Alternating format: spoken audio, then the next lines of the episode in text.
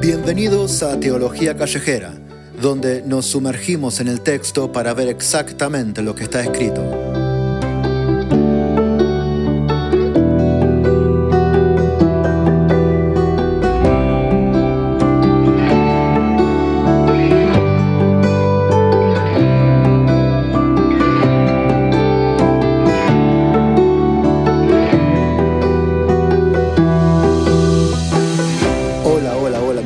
Oyentes, acá estamos nuevamente en Teología Callejera. Les damos las gracias por acompañarnos una vez más en un nuevo episodio en el que, como dijimos en la introducción, estamos sumergiéndonos poco a poco en la carta a los romanos. Este es el tema que nos, eh, que nos congrega hoy.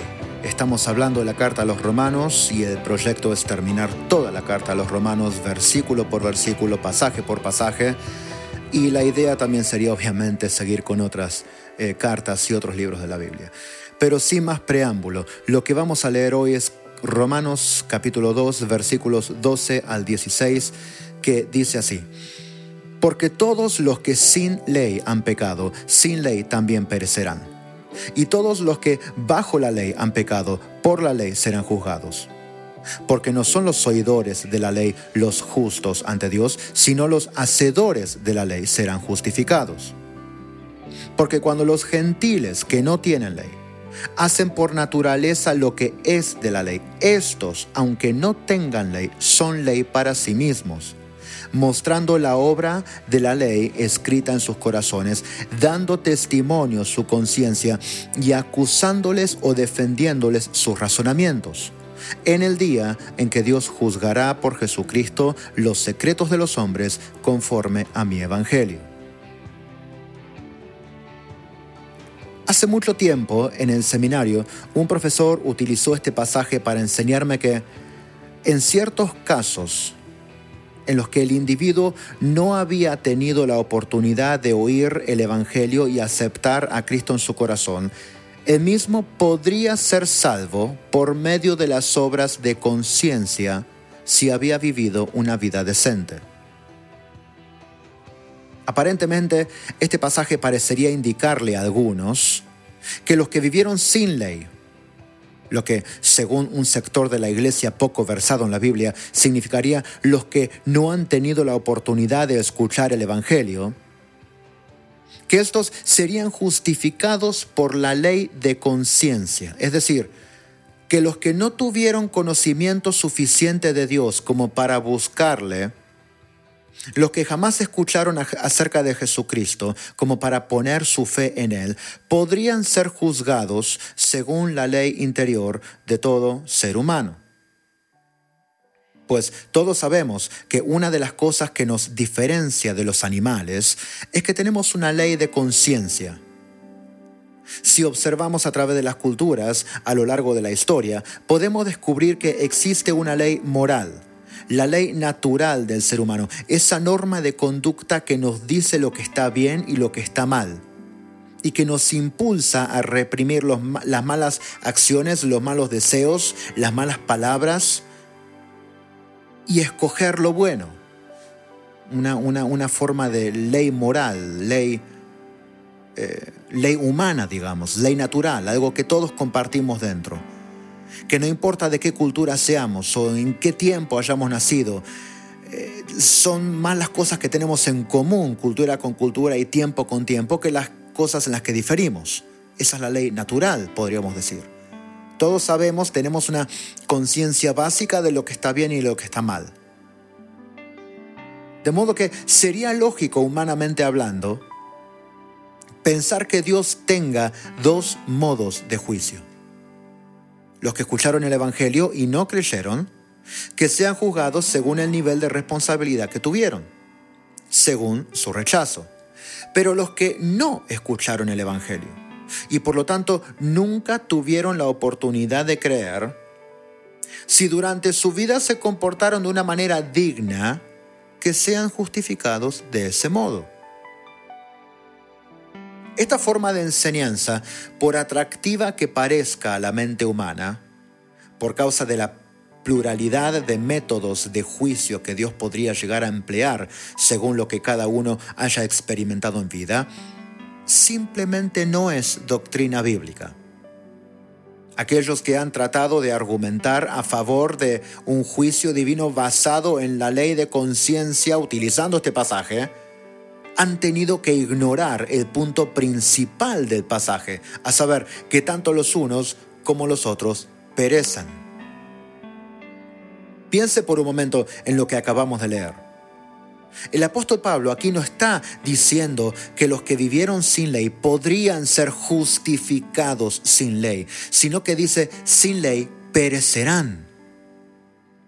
Es decir, aquellos que no tuvieron la revelación mosaica del Antiguo Testamento, es decir, todos los no israelitas a lo largo de la historia, perecerán sin ley.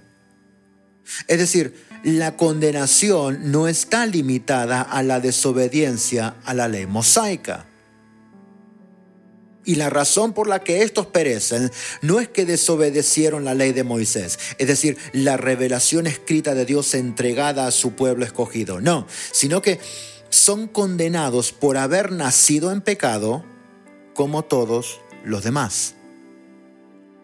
Pues vivieron en pecado durante toda su vida y durante toda su existencia evidenciaron la realidad de su pecado con cada acción, con cada palabra, con cada pensamiento, con cada deseo.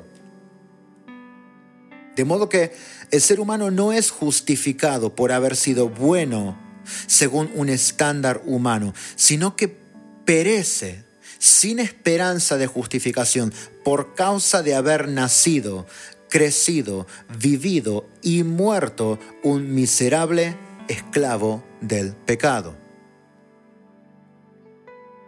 Este pasaje no está hablando de salvación en el juicio que Pablo presenta sino que coloca tanto a los gentiles como a los judíos, los coloca a todos bajo la misma condenación. Los judíos, teniendo la revelación divina, habiendo tenido la instrucción de parte de Dios, los oráculos, los mandamientos, los cultos, los servicios, la revelación, los sacrificios, fallaron en vivir perfectamente según la ley, porque como dice el apóstol Pablo en Romanos 3:20, por las obras de la ley, ningún ser humano será justificado delante de él, porque por medio de la ley es el conocimiento del pecado.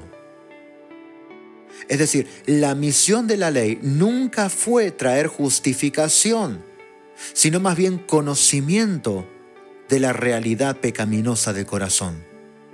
Revelación del pecado la ley vino para manifestar la total inhabilidad del ser humano en someterse a Dios. La ley vino, como dice Romanos 5:20, para que el pecado abundara para dejar a la humanidad sin excusa, para que el hombre viese la perfección de la ley de Dios, la grandeza de los mandamientos divinos, el carácter perfecto de Dios manifestado en sus preceptos y descubriera su propia incapacidad, su propia inhabilidad en obedecer una ley perfectamente santa, justa y pura. De modo que todo judío que sin Cristo fuese juzgado según la ley, sin duda encontraría condenación eterna. No hay forma de que un judío fuese justificado por las obras de la ley si Dios aplicara su ley para juzgarlo, porque en Adán todos mueren. Porque el que hace pecado es esclavo del pecado y porque por las obras de la ley ninguna carne será justificada. Cualquier judío que fuese juzgado por la ley de Dios solo hallaría eterna condenación, lo mismo que todos aquellos que jamás escucharon la ley. Por lo tanto, este pasaje no está predicando esperanza de justificación al hombre natural que intentó ser una buena persona ni esperanza de justificación al judío que trató de ser obediente a la ley de Dios. Al contrario, a ambos grupos los pone bajo la misma condenación, mostrándole que tanto el uno como el otro no pueden eludir la terrible condición de su corazón. El que nace en pecado es un esclavo del pecado. Una mera ley externa no puede cambiar la condición interior y la moralidad humana no puede con la maldad del corazón. Todo el hombre religioso que ha adoptado un método de fe para tratar de congraciarse con su Dios por métodos humanos, como el hombre moral, que intenta convencerse de que siendo un buen tipo logrará el favor de Dios, tanto el uno como el otro yacen abiertos bajo la misma condenación. Ambos son esclavos del pecado.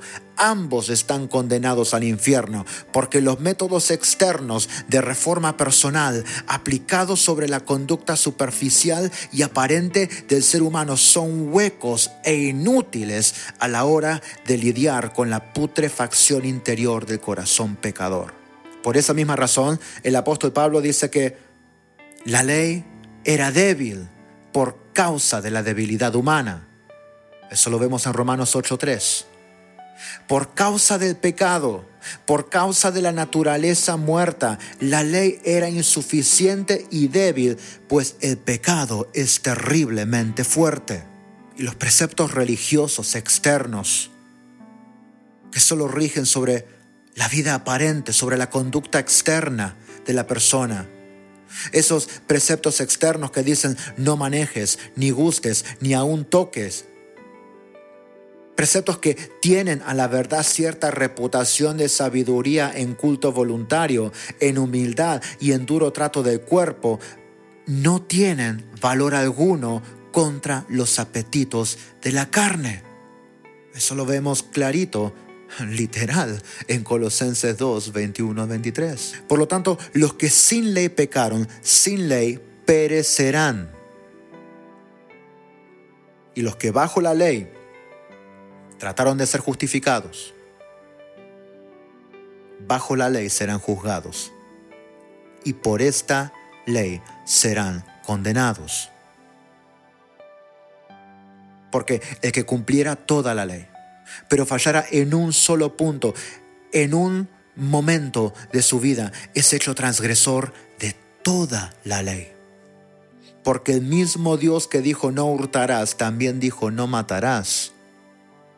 El mismo Dios que dijo no matarás, también dijo no mentirás. El mismo que dijo no mentirás, también dijo no cometerás adulterio. Y así sucesivamente a lo largo de toda la ley cumple la ley divina en toda su perfección y falla en un solo punto, en un momento de tu vida y eres culpable de todo lo demás. Trata de ser una buena persona mientras tus pensamientos y tus deseos te traicionan por dentro y delante de la santidad gloriosa e inmaculada de Dios, todas tus obras de justicia serán como un trapo de inmundicia. Ahora bien, Habiendo comenzado el apóstol Pablo a colocar a toda la humanidad bajo condenación, debido a la imposibilidad humana de vivir una vida realmente justa y santa delante de Dios, ya sea por medio de la religión o por medio de un sistema moral humano, Pablo ahora procede a contrastar la realidad del hombre natural con la obra de Dios en el corazón de los regenerados pues el apóstol Pablo ahora se pone a describir a aquellos que naturalmente hacen las obras de la ley. Énfasis en naturalmente. Es decir, hay un grupo que naturalmente evidencia la ley divina escrita en sus corazones. Y Pablo está describiendo aquí una clase de gente diferente al hombre natural. Pablo aquí está hablando de alguien sobre quien Dios ha comenzado una obra de redención. Pablo está contrastando al hombre natural con toda su moralidad y toda su religión y la inutilidad de todo intento humano de ser justificado delante de Dios con la obra inequívoca, eficaz y segura que Dios mismo obra en el corazón del creyente por medio de Jesucristo, tema que Pablo continuará desarrollando más en profundidad a lo largo de la carta. Hay una diferencia dramática entonces entre el ser humano en su pecado tratando de obedecer a Dios y el ser humano que ha sido reconciliado con Dios por medio de la obra de Jesucristo, dentro de quien el Espíritu Santo está obrando una obra de santificación. Ahora bien, tanto el profeta Jeremías como el profeta Ezequiel, describiendo el nuevo pacto que Dios introduciría en los últimos tiempos, el misterio del Evangelio que fue revelado en Jesucristo y pregonado por los, por los apóstoles, ambos profetas hablan claramente de ese momento, de esa promesa que se haría realidad por medio de Jesucristo, por medio de la cual Dios escribiría su ley en los corazones de los redimidos. Por ejemplo, en Jeremías 31, 33, Dios dice, pero este es el pacto que haré con la casa de Israel después de aquellos días, dice Jehová. Daré mi ley en su mente y la escribiré en su corazón, y yo seré para ellos por Dios, y ellos me serán por pueblo. En Ezequiel 36, 24 a 27 dice, y yo os tomaré de las naciones, y los recogeré de todas las tierras, y os traeré a vuestro país esparciré sobre vosotros agua limpia y seréis limpiados de todas vuestras inmundicias y de todos vuestros ídolos os limpiaré. Os daré un corazón nuevo y pondré un espíritu nuevo dentro de vosotros y quitaré de vuestra carne el corazón de piedra y os daré un corazón de carne y pondré dentro de vosotros mi espíritu y haré que andéis en mis estatutos y guardéis mis preceptos y los pongáis por obra. Esta es precisamente la obra de la que Pablo está hablando en nuestro pasaje central y dice que todo ser humano sobre quien el Espíritu Santo no ha intervenido haciéndolo renacer, cambiándole el corazón, por moral que sea o por religioso que sea, al ser juzgado bajo la santidad de Dios, todos perecerán igualmente.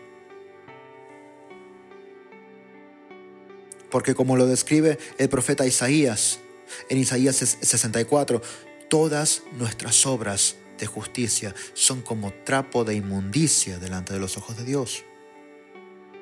Sin embargo, hay otra camada. Hay una camada que no pertenece exclusivamente a los judíos ni a los gentiles. Hay una camada que sale de todas las naciones que Dios ha tomado de entre todas las naciones, de entre todos los pueblos, como profetizó Ezequiel en el pasaje que acabamos de leer. Hay un pueblo que pertenece a un reino diferente, que ha sido traído a un reino diferente, como leímos recién. Un reino que no es de este mundo. Hay un pueblo que vive una vida completamente diferente a la vida que ofrece este mundo que no se aferra a la religión ni a la moralidad. Al contrario, esta camada entiende y es plenamente consciente de que toda su religión y toda su moralidad fallan miserablemente ante la santidad de Dios y son inútiles al intentar justificar al ser humano delante de un Dios santo.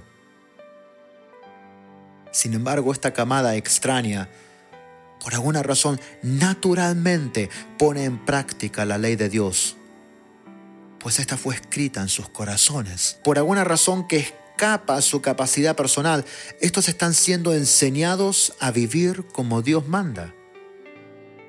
Habiendo una vez sido enemigos de todo lo santo, de todo lo bueno, enemigos de Dios mismo, hoy viven una vida que responde a la ley de Dios escrita en sus corazones.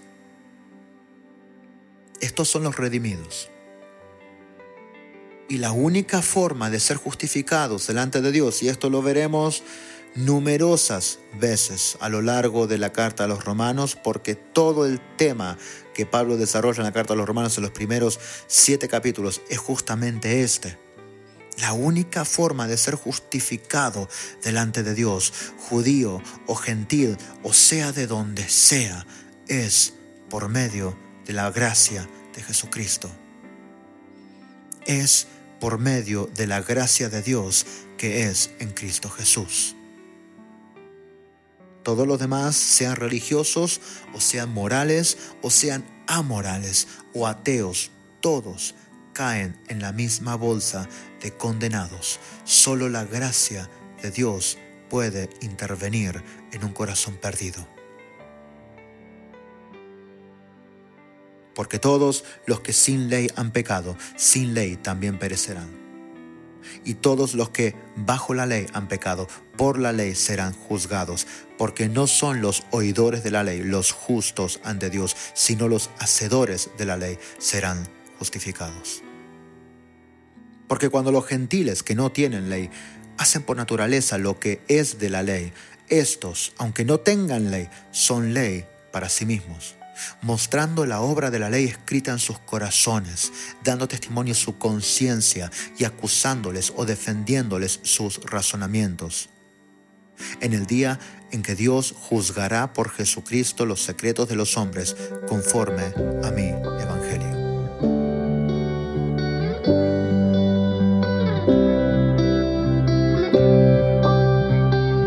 Muchas gracias por haber estado con nosotros en otra emisión más de Teología Callejera. Gracias por acompañarnos en cada episodio que ponemos acá en las plataformas. Te queremos recordar, para aquellos que están interesados, que el Evangelio Olvidado está disponible para que para todos aquellos que lo desean. Estamos viendo de ponerlo en plataformas digitales, en formato digital. Estamos viendo cómo hacer eso. Cuando lo tengamos publicado en las plataformas digitales, eh, les vamos a informar y la idea es ponerlo en las plataformas digitales de manera gratuita. Quiero ver si eso se puede hacer. Así se puede bajar de manera gratuita para cualquiera que esté interesado y lo puedes leer de tu celular. No sé, vamos a tratar. Estamos viendo a ver cómo se manejan estas plataformas. Te recuerdo también que estamos a punto ya de publicar Por las sombras de la muerte, un libro devocional de, de un año entero que abarca toda la vida cristiana, desde lo más básico como la oración, la búsqueda más primitiva de Dios, hasta el andar con Dios y la santificación y la glorificación final. Y abarca todo eso a lo largo de todo el año en lecturas de 3 a 5 minutos diarias. Un libro que no fue fácil de escribir, tan conciso, tan, tan reducido sin comprometer la profundidad, pero lo logramos. Así que bueno, está, ya está en, etapa de diseño y, dentro de poco lo vamos a mandar a la imprenta, que también lo vamos a poner en las plataformas digitales. Eh, y vamos a ver cómo es que, lo mismo, para ponerlos de manera gratuita. Vamos a ver si se puede hacer. Lo mismo va para eh, Sellados para la Eternidad, otro libro que estamos eh, diseñando ahora y que se va a mandar a imprimir junto con el, devocional un libro acerca de la evidencia práctica de la salvación. ¿Cómo sé que soy salvo? Esa es la pregunta que ese libro responde. ¿Cómo sé que soy salvo? Así que para aquellos que les gusta leer y que tienen preguntas al respecto, bueno, hay muchas cosas que no, no abarco en estas, en estas eh, emisiones diarias de 20 minutos porque realmente no, no hay tiempo de hacerlo y, y además ya lo escribí. Así que aquellos que les gusta leer y que quieran indagar más, bueno, eh, pueden, pueden ser parte de los eh, libros que estamos sacando. Queremos comentarles también que estamos proyectando comenzar este, este mismo podcast en otros idiomas. Tengo la carga en el corazón de empezar a poner los mismos estudios pero traducidos al chino no sé si hacerlos en inglés, porque me parece que en inglés hay mucho ya de esto, pero sí ponerlos en chino y la verdad es que es mucho trabajo traducir todo esto y no, todavía no estoy del todo convencido. Estoy, estoy buscando dirección al respecto. Así que eh, para aquellos que oran por nosotros, oren al respecto para que sepamos qué hacer, porque esto va, a requerir muchísimo más trabajo, muchísimo más, muchísimo más dedicación que la que le estoy dando actualmente. Eh, bueno, eh, eso es todo por hoy. Los dejo con la paz del Señor. Muchísimas gracias por estar con nosotros. Nos es un gusto compartir este tiempo semanal con ustedes. Estamos tratando, yo personalmente estoy tratando de producir material más rápido para poder sacar episodios más seguidos. Quiero tratar de sacar por lo menos tres por semana. No lo estoy logrando. Quién sabe, quizá en el futuro termine, que termine sacando uno por día. Hoy me parece imposible, pero de nuevo, oren por nosotros para que podamos tener más tiempo para hacer esto y dedicarle a la obra del Señor, a facilitarle a la iglesia a nuestra iglesia amada eh, el material necesario para crecer en la fe. Que Dios los bendiga muchísimo, los amamos en el amor del Señor y, es por eso que hacemos lo que hacemos, es no por ganancia, no por dinero, no sacamos nada de lo que hacemos más que la satisfacción de decir estamos sirviendo con lo que el Señor nos dio, estamos sirviendo a la iglesia de Cristo. Eso es lo único que queremos hacer y lo hacemos justamente porque amamos al cuerpo de Cristo. Así que espero realmente poder conocerlos a todos algún día, en algún momento. Si no los conozco de este lado del cielo, los conoceré de aquel. Así que el Señor los bendiga muy ricamente, que tengan una muy bendecida semana. Chao, chao, chao.